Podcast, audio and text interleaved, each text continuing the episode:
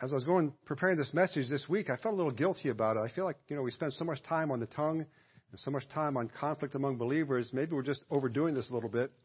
Then I began to look at the world around me and realize how uncivil the world is around us. I mean, we live in a world that is uh, growing more uncivil by the day. Uh, and if you watch much TV or whatever, you'll see that most of the TV shows and most of what you see going on is about conflict, people fighting with each other, and, and it's so much about this contention. And I really believe that's the real possibility of that creeping into the church. We just so, are so surrounded by that. We begin to think that's how life goes. We just have conflict with each other and create conflict with each other just to, to, to be on a, a, normal plane. And so I realize that, you know, in, in this church we don't have a lot of that going on, but we are not not susceptible to it. It could happen in this place. If we're not careful, uh, Satan can get in and begin to create conflict among us as well. So I think this is time well spent, even though it might get a little tedious at times to keep hearing it over and over. I think this time well spent as we are reinforced again of how God wants us to get along with each other. Uh, being aware of God's grace is a game changer, by the way. When you think about this conflict thing, if you have an awareness of just how much God has given you that you don't deserve, which is everything, uh, it changes your perspective entirely. Uh, that's true of lost people and saved people alike. I know we can't make blanket statement, statements when it comes to God's truth because there's so much involved in, in what God's work on this earth and so forth, but I'm going to come as close as I can to making a blanket statement without going too far. A person really doesn't need to know anything more spiritually if they're fully aware of God's grace. Really, if, that, if you know God's grace, you pretty much know the whole story. There's not a whole lot more to add to that. Uh, whether you knew it or not at the time when you got saved, your salvation occurred because you became aware of God's grace. That's why you got saved. Uh, you became aware of what God had done for you that you didn't deserve in any way, shape, or form. If you've been through a difficult time and you have found peace during that difficult time in the midst of what's going on, that happened to you because you are aware, consciously or unconsciously, of God's grace. Uh, you realize that God never brings anything into your life without having a purpose for it. His purpose is always to grow you to be more like Jesus Christ. And so that difficult time, even though it was a very difficult time, you may still be in it. This is a demonstration to you of God's grace because He's growing you and working you to make you more like Him. God does not concern him, have to concern Himself with growing you spiritually. That's not His job, really. But He does that because out of His grace, He wants us to grow and gives us every opportunity to do that. And so we look at James chapter 4 and verse 6. Uh, it says there, but He giveth more grace. What a great thing that is. God gives more grace and specifically in the context of what James is talking about here, if you are at peace with your brothers and sisters around you, if you personally have no disagreement, no dissension at all in the body of Christ, that is true because you're aware of the grace of God. You realize that no matter what some other believer has, what they may do to you or say about you, it cannot compare in any way or contradict what God has given to you by His grace. And that grace just puts everything in perspective. Everything that goes on around you, uh, the things that people do to us, might, uh, can never remove us from the grace of God. It's always there. The wonderful grace of Jesus is always available, always there, always operating. Uh, you may know this quote by John Newton, the writer of the song Amazing Grace. Uh, he considered uh, Paul's words in 1 Corinthians chapter 15 and verse 10. The verse says, "But by grace, by the grace of God, Paul says, I am what I am." Here's what John Newton said about that verse. He said, "I am not what I ought to be. I am not what I want to be. I am not what I hope to be in another world. But still, I am not what I once used to be, and by the grace of God, I am what I am. That's a fantastic quote. If we can make those words the focus of our lives, we will handle anything that life brings and won't have any problems with anybody. I'm not what I used to be, and by the grace of God, I am what I am. Testimony of every believer, saved believer in this place. You say, what were you? What are you? Well, as the old cathedral song said, I'm just a sinner saved by grace. when I stood condemned to death, He took my place. Now I live and breathe in freedom with each breath of life I take. Loved and forgiven. I'm back with the living. I'm just a sinner saved by grace. That's my testimony. That's your testimony. And if you know that, every problem you have on this earth is small by comparison. It just doesn't match up. Now look at verse 6 again, if you would, and keep reading what James says here. He says, But he giveth more grace. Wherefore he saith, God resisteth the proud, but giveth grace to the humble, unto the humble. God resisteth the proud, but giveth great grace unto the humble. There are wars and fightings among us. Why would that be? It's because of lust, he's told us. Where does lust come from? Where, rather, what does lust lead to? Lust leads to envy. And where does envy come from? Well, not a surprise to us, since James mentions this uh, the, here as the foundation of every sin that's ever been committed. Uh, lust and envy come from pride. That's the base of it. Envy is the result of us believing that we deserve something that someone else has. I deserve that. They may or may not, but I know that I do. That's pride. Whenever I believe that I deserve something, pride is at the heart of it. Because again, all I deserve is a devil's hell. I don't deserve anything else but that. we spoke earlier of the, uh, spoke of this earlier in this series. Uh, I'll only mention it to you today. God resists the proud. What that means is God pushes back on the proud. God fights against the proud. God stands in the way of the proud. The proud don't get what they do want, and they get a great deal of what they don't want because God resists them. So, do you want God to get in your way? Uh, just let your pride run the show. Uh, do you want your desires and your plans, your aspirations to turn to dust? Just start thinking that you deserve them, or that you're qualified for them, or that you have some sort of credential that's needed to get those things, however you perceive it. That thinking will almost guarantee you that God's going to stand in your way and resist you every step of the way with every move that you make. And to put it in the context here, if we allow our pride to cause us to envy what some other believer has to the point where I create a conflict with them as a result, I have guaranteed that I'm no longer just in conflict with that other believer. I have now invited God into the picture as well and to fight every move I make and every plan I set up and every desire that I have. If I choose to allow my pride to get involved, I've asked God to begin to resist me. If I create a conflict with another believer, I see clearly here, and we see in other scripture as well, that we are no longer fighting that other believer. I'm fighting God Himself. If I create a conflict with any believer in this place, I've brought God into the picture, and I'm now fighting Him. And we have enough biblical evidence, as well as evidence outside of that, that makes it clear I will never win a battle with God. I'll never win it. I can't. There's no way possible. In fact, I'm going to wind up bruised and battered and bloodied if I choose to take him on. it's a stupid thing to do. It's a ridiculous thing to do.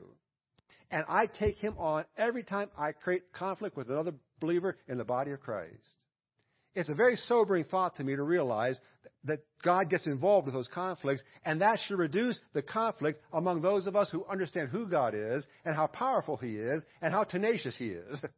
And by that I mean, if you get into a conflict with God, He's not going to give up until it's done, until it's over, until I've learned my lesson. Until His plan is accomplished, God's just going to keep at it. He's just going to keep at it. And by the way, just so you know, in case you have forgotten, God always wins. He's never lost a battle. He always wins. Now, look at the other side of that if you would. Look at that verse again. God resisteth the proud, but, I love the but, giveth grace unto the humble. God gives grace unto the humble. Now, I think there's two ways to look at that and be true to Scripture as we do it. First of all, God gives grace to the humble. If a person does not feel that, that they deserve what someone else has, if they are satisfied with whatever God gives to them, and if they're not allowing their envy to run the show, they are clearly aware of God's grace. And by being aware of God's grace in response to that, God increases their awareness of His grace. He magnifies that awareness. God increases his blessings upon them. God overwhelms them with just how good he is, even though they know and he knows they don't deserve any of it. But God said, if you're aware of my grace and operate within that grace, I'm going to give you more grace. I'm going to overwhelm you with my grace. A humble attitude prompts God to give that person an extra dose of the awareness of the grace he provides. And that grace makes it even more difficult for envy to have any part in what that believer does or how they think. But I think there's another way to look at that as well when it talks about God giving grace to the humble. When a believer is attacked by another believer, and the attacked believer is humble, has no prideful attitude that would instigate that attack, this verse tells us God gives grace to that one who's been attacked. God provides an extra dose of His goodness to them as a result. And that response starts with a humble attitude in that one who's been attacked and it's increased by God by giving them additional grace to help them manage whatever conflict they're going through. And the overriding principle here is that God honors humility and God hates pride. Mark that down. Remember that. Don't ever forget. God honors humility and God hates pride. So if I want the full blessing of God, I need to do what Paul told me in Romans chapter 12 and verse 3. Paul says, For I say through the grace given unto me, to every man that is among you not to think of himself more highly than he ought to think, but to think soberly. Be smart about it, be serious about it. God says, think not more of yourself, don't think more highly of yourself than you ought to think. What I need to do, and I'm going to suggest probably you need to do this as well, is get a realistic, accurate view of yourself. Just see yourself for how you really are. Just get all the warts and bumps and all the rest. Just get that whole picture. See how you really are. And that, based on that view, then realize you are nothing more than a worthless sinner saved by the grace of God. And if I hold on to that as my starting point, I will realize that anything has come from Him and everything that I have has come from Him and I have no effort to lay claim to any of it. I'm going to tell you something, folks. Everything you have is because of Him. Everything. There's not one thing in your life that you got on your own. He gave it to you. Now, He might have gotten, given you the ability to do it. Uh, praise God, for example, like the Lord's given Steve a good job, but that wasn't anything to do with him. God gave him that. He's the recipient of that grace. That's how it works. That's how it works. Uh, Steve may have skills and abilities that help, but the final end result of that is God gave him the skills and abilities as well. it's all about him. It's all about God. Get an accurate view of yourself. Realize that nothing that you have has come from anywhere else but from him. And if I keep that view, that's going to combat pride in my life. It's going to eliminate any kind of conflict with other believer. I won't initiate any conflict with anybody. I'm too busy thanking God for how much He's given to me. Why would I worry about what anybody else has? Wouldn't make any difference whatsoever. Look at verse 7. Let's read, read those two verses together. Verse 6 says, But he giveth more grace. Wherefore he saith, God resisteth the proud, but giveth grace unto the humble. Uh, submit yourselves therefore to God. Now, therefore always points back to the verse prior to it. So James says, because of all this grace God has given you, therefore submit yourself to God. You see, folks, pride is an issue of submission. That's the issue. Pride is an issue of submission. Wars and fightings occur because there's an issue with submission. Those things come from the fact that we perceive that we have been wronged in some way and we decide we're going to handle that thing in our way, on our own, and leave God out of it. And that's why those battles begin. The wrong may be real. You may truly have been wronged, but it's not your battle. I hope you remember the verse we read a few weeks ago, Romans chapter 12 and verse 19. God says, Dearly beloved, avenge not yourselves, but rather give place unto wrath, for it is written, Vengeance is mine, I will repay, saith the Lord. Let him handle it. It's his battle. If you're attacked, uh, you may be unjustifiably attacked, and you may feel the need that you have to let that other person know exactly what they've done to you and how they've disrespected you or whatever it might say. God says, just put that all aside and let me handle it. just let me handle it. God lets us know that we are to allow Him to manage our concerns and we are not to get involved in them. And we see that response very clearly as Jesus Christ hung on that cross. Uh, 1 Peter 2.23 says, Who when he was reviled, reviled not again. When he suffered, he threatened not, but committed himself to him that judgeth righteously. As he hung on that cross, as they were spitting on him and all that they were doing to him, he committed that thing all to God. Lord, you take care of this thing. So you see, if I take it onto myself, if I get involved in the conflict and try to respond to it myself, I'm not responding as Jesus Christ would respond, and therefore I've not submitted to his plan, and therefore I'm following my own plan. And that's never a good thing. Never a good thing. Now I know we're not in the Old Testament, and therefore we're not required to follow commands for salvation. Uh, we don't have to worry about any command except the command to trust Jesus Christ as, to, to, to get saved, and we don't have to follow any commands to keep ourselves saved. Uh, a believer could trust Jesus Christ as Savior and disregard everything the Bible says after that and still go to heaven. Now, I'm not suggesting that. I don't think that's a very smart idea, but a person could do that.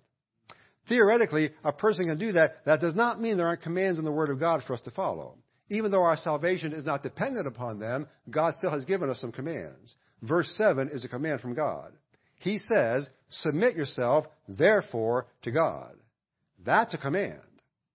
Now, in spite of how many believers might live their lives differently, we mentioned last Sunday, in spite of the fact that so many have this new freedom, uh, believers are exercising this response to what they call legalism, God commands us to submit to Him.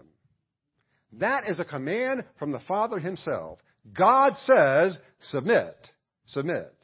And that, what that means in its very simplest form is, in every area of your life, From the smallest decision to the largest one, God is in charge and His way is the only way. That's submission. Now, I believe that, as I said, that connects to verse 6, where God resisteth the proud.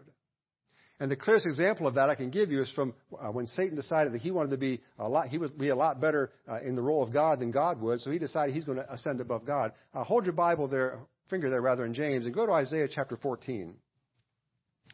You probably know these passages well, but I think it's such a great example of what James is talking about here. Satan says, you know what? I could do God better than God can. I'd be a whole lot better God than he is. And so what I'm going to do, I'm going to push myself over God. I'm going to become God instead. Now, as crazy as that is, that's exactly what Satan thought. Isaiah chapter 14, look at verse 13. This is speaking of what, I, what uh, Satan said in his heart uh, as he uh, planned his overthrow. For thou hast said in thine heart, I will ascend into heaven. I will exalt my throne above the stars of God.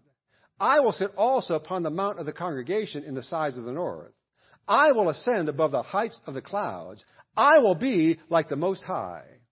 What do you hear in that, folks? Pride, pride, pride, pride, all the way through it. By the way, five times he says, I will. Five is the number of death in Scripture, just so you know. Here's God's response. Look at verse 15.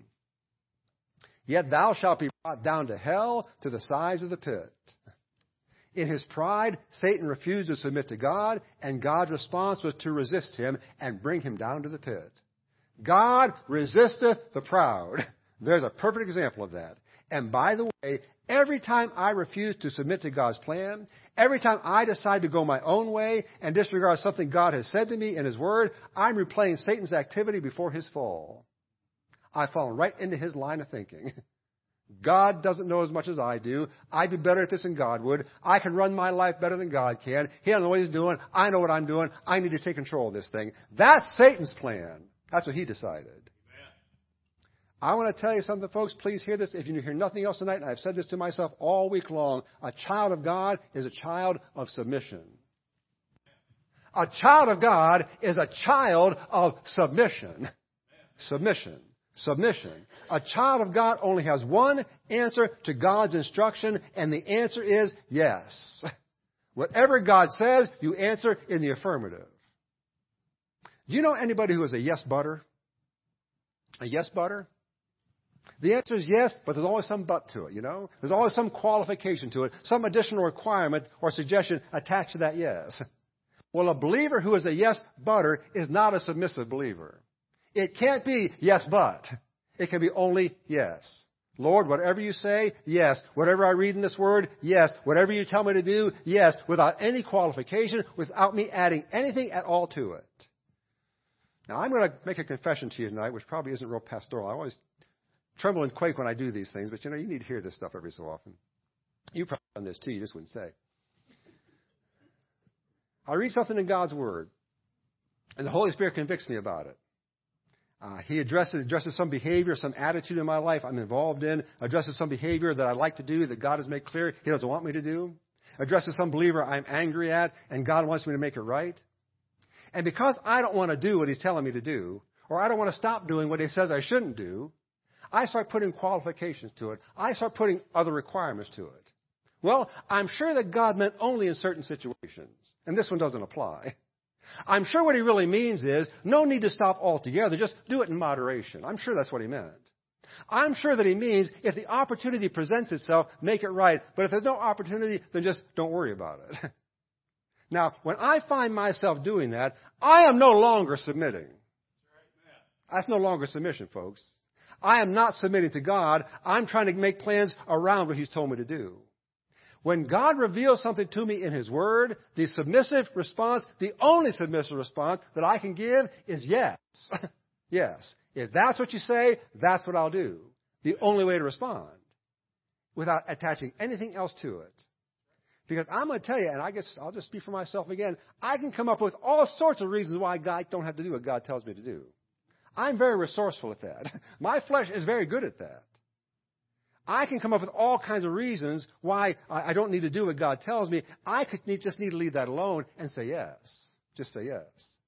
And I can come up with all kinds of reasons as well why there's problems in the lives of believers and why there's problems in churches and why there's problems uh, among believers today. But if we strip it all away, problems occur in every area of our life when I don't submit to God. When you submit, it clears it all away. But you see, if I have a stake in it, it's hard for me to submit. If I really want to see something happen, uh, it's difficult for me to say, okay, Lord, you take care of this. Because he might not handle it the way I want him to. in fact, most of the time he doesn't. When believers choose to go their own way and refuse to submit to God's plan, problems cannot help but occur. You're just asking for it. I'm just asking for it. The reason Adam fell in the garden because he thought he had a better plan than God did. And he pursued that plan, and now we're in the mess that we're in today.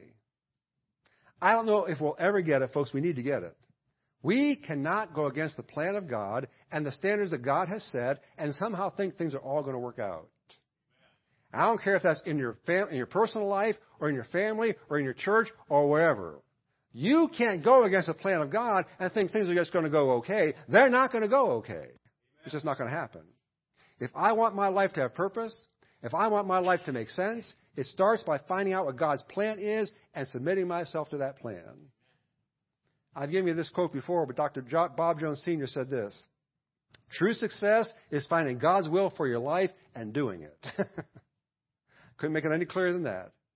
True success is finding God's will for your life and doing it. And then he said, being faithful is being successful. That's good stuff. You could preach on that for a year. Being faithful is being successful. If you are faithful, you're the greatest success in this world. Anything less than that, and you're a failure. you're a failure. I've got a book. That book reveals God's plan to me. I've got the Spirit of God living inside me. That Spirit of God reveals God's plan to me. All that I have to do is submit myself to the plan and to the standards that He has set, and life will go exactly how God intended it to be. Now, I'll tell you, you may not get everything you want. In fact, I'm going to guarantee you, you're not going to get everything you want with that decision, at least as far as the flesh goes. But the benefits of submitting to God simply negate whatever we might see as a cost. Just submit. Just submit. Look at the verse again. Submit yourselves therefore to God, then what? Resist the devil. Submit to God, and then resist the devil. Now, implications here that I want to make uh, clear tonight. First of all, what that tells us is that everything that Paul, that James rather has addressed in chapter 3 and also up to this point in chapter 4, the devil's at the root of it. If there's problems with the tongue, the devil's at the root of it. If there's problems in the body of Christ, the devil's at the root of it. He's at the root of it. What is the devil? The devil is the great divider. He likes to divide. Divide and conquer, that came from him. that came from him. If he can get you busted up and split apart, he knows there's much less strength in the body of Christ through that. And so his entire goal in life is to bust the body of Christ up and create divisions among the body of Christ on whatever basis he does that to the point where he can get people fighting each other instead of fighting him. That's how it works. So I submit to God, and then I resist the devil. No matter what I might, how I might attempt to couch this, my actions as doing God's will and standing for what is right, and if it's causing conflict or division, or if it has the potential to do that, it's the devil's work. I know there are folks, I've met them. I know there are folks who bust up the body of Christ and think they're doing God's work when they do it. Because they're standing for what is right, or they're, you know, uh, getting sin out of the church, whatever they might think they're doing, they think they're doing the right thing by following God's will and so forth. If it's creating division and it's for non-biblical, non-doctrinal reasons, folks, it's of the devil. I won't make any apology for that, and I won't qualify that. if it's not, if it's not on a biblical basis or a doctrinal basis, that division is of the devil. He's in charge of it. He's in charge of it. And I know folks also find all kinds of ways to make their ideas biblical. Got to be very careful about that too. So submit to God, resist the devil. Good, godly, sincere, well meaning people can be used to do the work of the devil. If they refuse to assess their own motives, if they refuse to assess the consequences of their behavior, if they refuse to see the harm they're doing uh, to the body of Christ by what they're doing, They can be as sincere and well meaning as possible, but the devil's work is being done through them. That's the truth. God said, don't judge people, judge things. The things that we judge are the consequences of our actions. What happens when you do what you do? What's the effect? What's the outward effect when you do or say what you're going to do or going to say? Every believer needs to judge the consequences of their actions. What am I doing that may satisfy some need or desire that I have? But beyond that, what's the extended consequence? How is it not just satisfying me? How is it impacting others and the body of Christ? Listen to me, folks. Uh, uh, this idea of submission includes with it the idea of denial. And that means there may be some things that I want that are okay for me to have, but if it's causing harm to the body of Christ, I don't get it. I let it alone. Because it's going to cause division in the body of Christ, I make my concern the body of Christ. Unless I consider that as well, I open myself up to being an instrument to be used by the devil himself and do his work. That's the first implication. Here's the second one. I cannot resist the devil until I first submit myself to God. Now, that may seem very apparent, but sadly, many times that's not the case with us. Many times we as believers try to fight this war on our own. And we do that in two ways. Uh, many believers oftentimes think that we can handle this battle in our own strength. It's not that big of a deal. I can handle this. They minimize Satan's power, or they see themselves as super spiritual and able to handle him when he uh, appears in their life. Remember the words of Peter in 1 Peter chapter 5 and verse 8. What's he called the devil? A roaring lion. he says the devil is like a roaring lion. We've talked about this when we went through Peter. He's like a lion who hasn't been fed for days and days and days and is ready to eat whatever crosses his path. Now let me ask you something. If that were the case, would you take him on by yourself? You got this African lion walking in here who hasn't been fed for days. Are you going to take him on yourself? well, feel, free. I'm not going to be anywhere around to help you out. You're, you're on your own on that one. in the same way, folks, I don't care how spiritual we might be. We are not spiritual enough to handle him on our own. You can't do it. You can't do it. Now, here's the second way believers choose to fight this spiritual battle on their own. They don't submit to God. they don't submit to God. It's built in. Now, when I think about submitting to Him, what I might think is that's for, you know, certain situations. In other words, when a situation comes up, I submit myself to God in that situation. I've got a moral issue or a spiritual choice to make, and so in response to that, I submit myself to God as I make that choice. Now, certainly that's part of it. Certainly do that, for sure. But it goes beyond that. You see, there are no uh, time restrictions or situational restrictions on our submission to God. Submission to God is something that we do 24 hours a day, seven days a week always submitted to Him. Because you see that you're always in a spiritual battle. It may be more apparent sometimes than others, uh, but apparent or not, the battle is always there. It's always around you somewhere. Satan or one of his henchmen will attack you at any moment. And often the attack comes totally, uh, swiftly, and without any notice whatsoever. And if I'm not submitted to God when the attack comes at that moment, I'm in that battle all by myself, myself rather, and I will continue in that battle by myself as long as it takes for me to submit. I'm fighting that battle alone. The only way to be prepared for the spiritual battle that is around you right now is to be submitted to God and to His plan and to His power every moment of every day. All the time. I need to wake up in the morning and the first thing I need to do is say, Lord, my will is yours. You take my will and you do whatever you want to today. My will is your will. Throughout the day, I need to stop myself every so often and affirm my submission to Him and to His plan and to His power. Lord, I am still submitted. Whatever you want to do is fine. It's all yours. And at night before I go to sleep, I need to communicate to the Lord that I am submitted to Him, no matter what He calls me to do, no matter what He requires of me, no matter what I find myself in the middle of. Lord, it's all yours. You just take it. I don't want any part of it. Lack of submission doesn't just put us outside of God's will. It does that, but not just that. Lack of submission to God also puts me in the battle all by myself. And He's nowhere around. Because He says, okay, if you think you handle this by yourself, have at it. you don't want to submit to my plan, follow your own plan and see how that goes. Uh, in the work that I do outside of this place, of course, here as well, uh, I talk to folks all the time who have no joy, have no victory, have no peace in their lives whatsoever. And I think the majority of the time that is true is because that believer, in one part of their life, in all their life, simply refused to submit to God. I can't reinforce you how important this is. And I've been doing this to myself all week long. I can't reinforce to you that people have problems in their lives because they refuse to give God complete and total control and they refuse to submit every requirement that He places upon them to their own, to His will. And then they wonder why they struggle. Wonder why they can't get the battle won. Why they go through these struggles over and over and over and over. The only way to have fulfillment in the Christian life and the only way to have victory in the spiritual warfare that rages on around you is to submit yourself fully and completely to the Father's plan in every aspect and with every requirement. Submit, submit, submit, submit, submit. Anything less, and you're living life by yourself and you're taking no advantage of the help that God offers to you and the strength He provides to you. Amen. So submission to God keeps us in God's will. Submission to God keeps us from sinning against other people. And submission to God keeps us within the power that we need to fight the battle that Satan brings to us.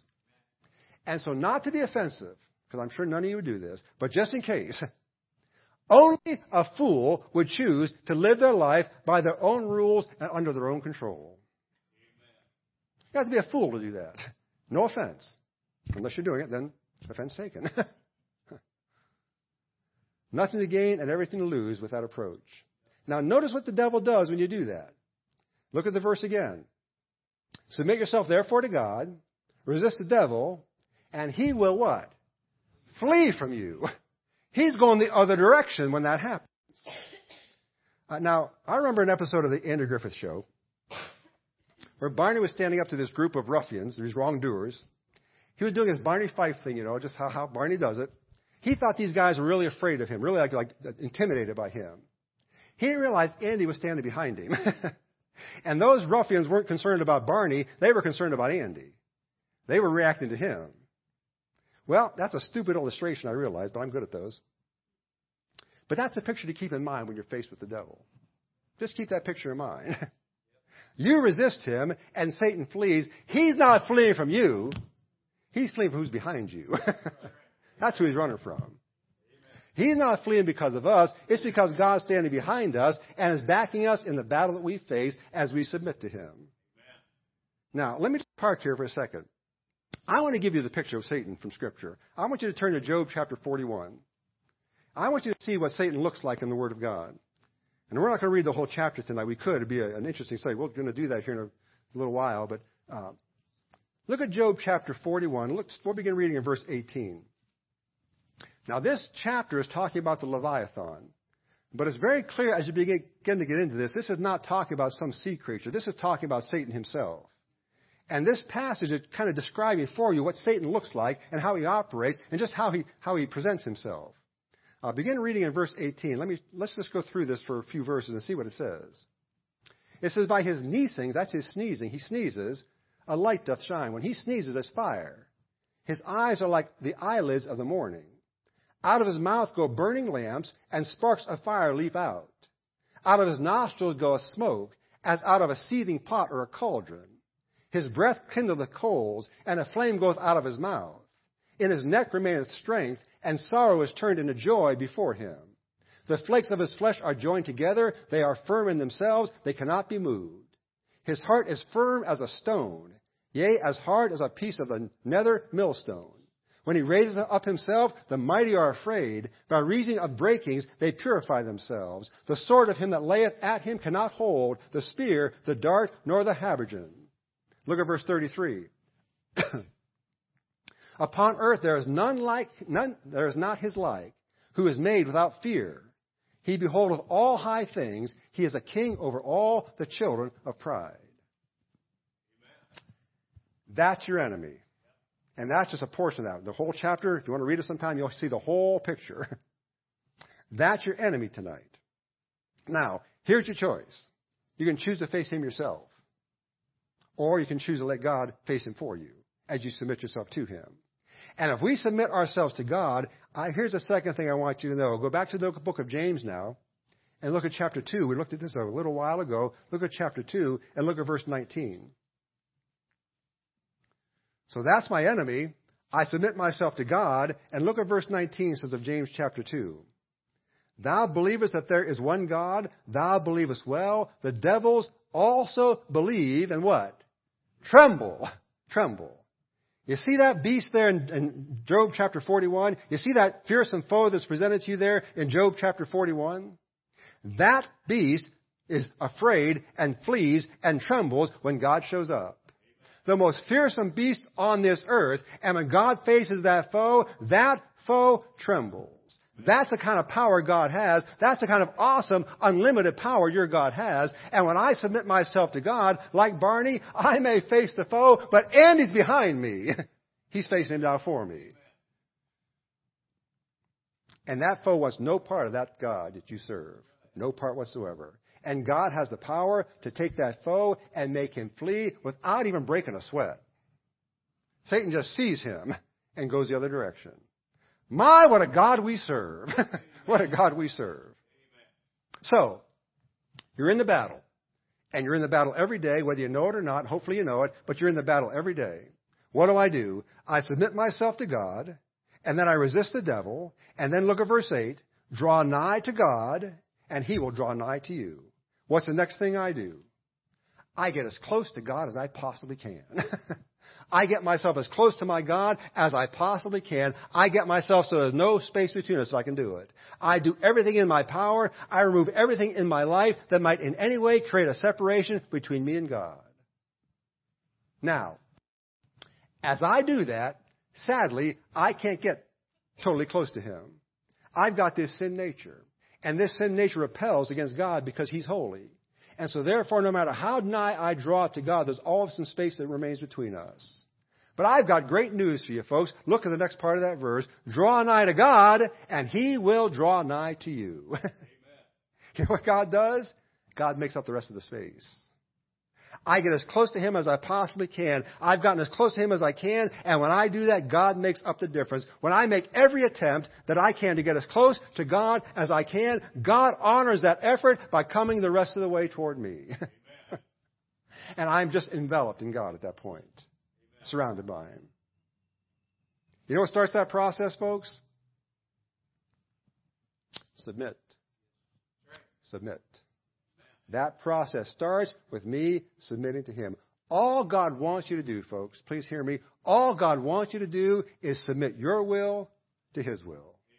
He just wants you to take your will and place it under His control. And once I do that, God does all the rest of the work. He takes that foe and stands behind me and chases that foe away and envelops me in His grace, in His love. He comes so close to me. He stands with me. He fights the battle for me. My enemy trembles and flees from me as a result. So here's the question we're going to close. Have you submitted every area of your life to the control of the Father? Have you done it? If you haven't, I wouldn't wait another second. When we pray here in a minute, I would Pray, Lord, it's all yours. Every part of it, all of it. I'm going to give it all to you. I would do that now. I wouldn't wait till I got home. I wouldn't wait till tomorrow morning. I'd do it now. Because if you don't do it now, and there's some part of your life that is not submitted to Him, you're fighting the battle all by yourself, and Satan knows that. He'll jump you. He'll attack you in the dark alley when you're not expecting it. And down you'll go. No reason to face that foe yourself, folks, when you can have the power of God fighting for you. All it takes is give him full control, and if you will do that, he will handle all the rest. Let him do it.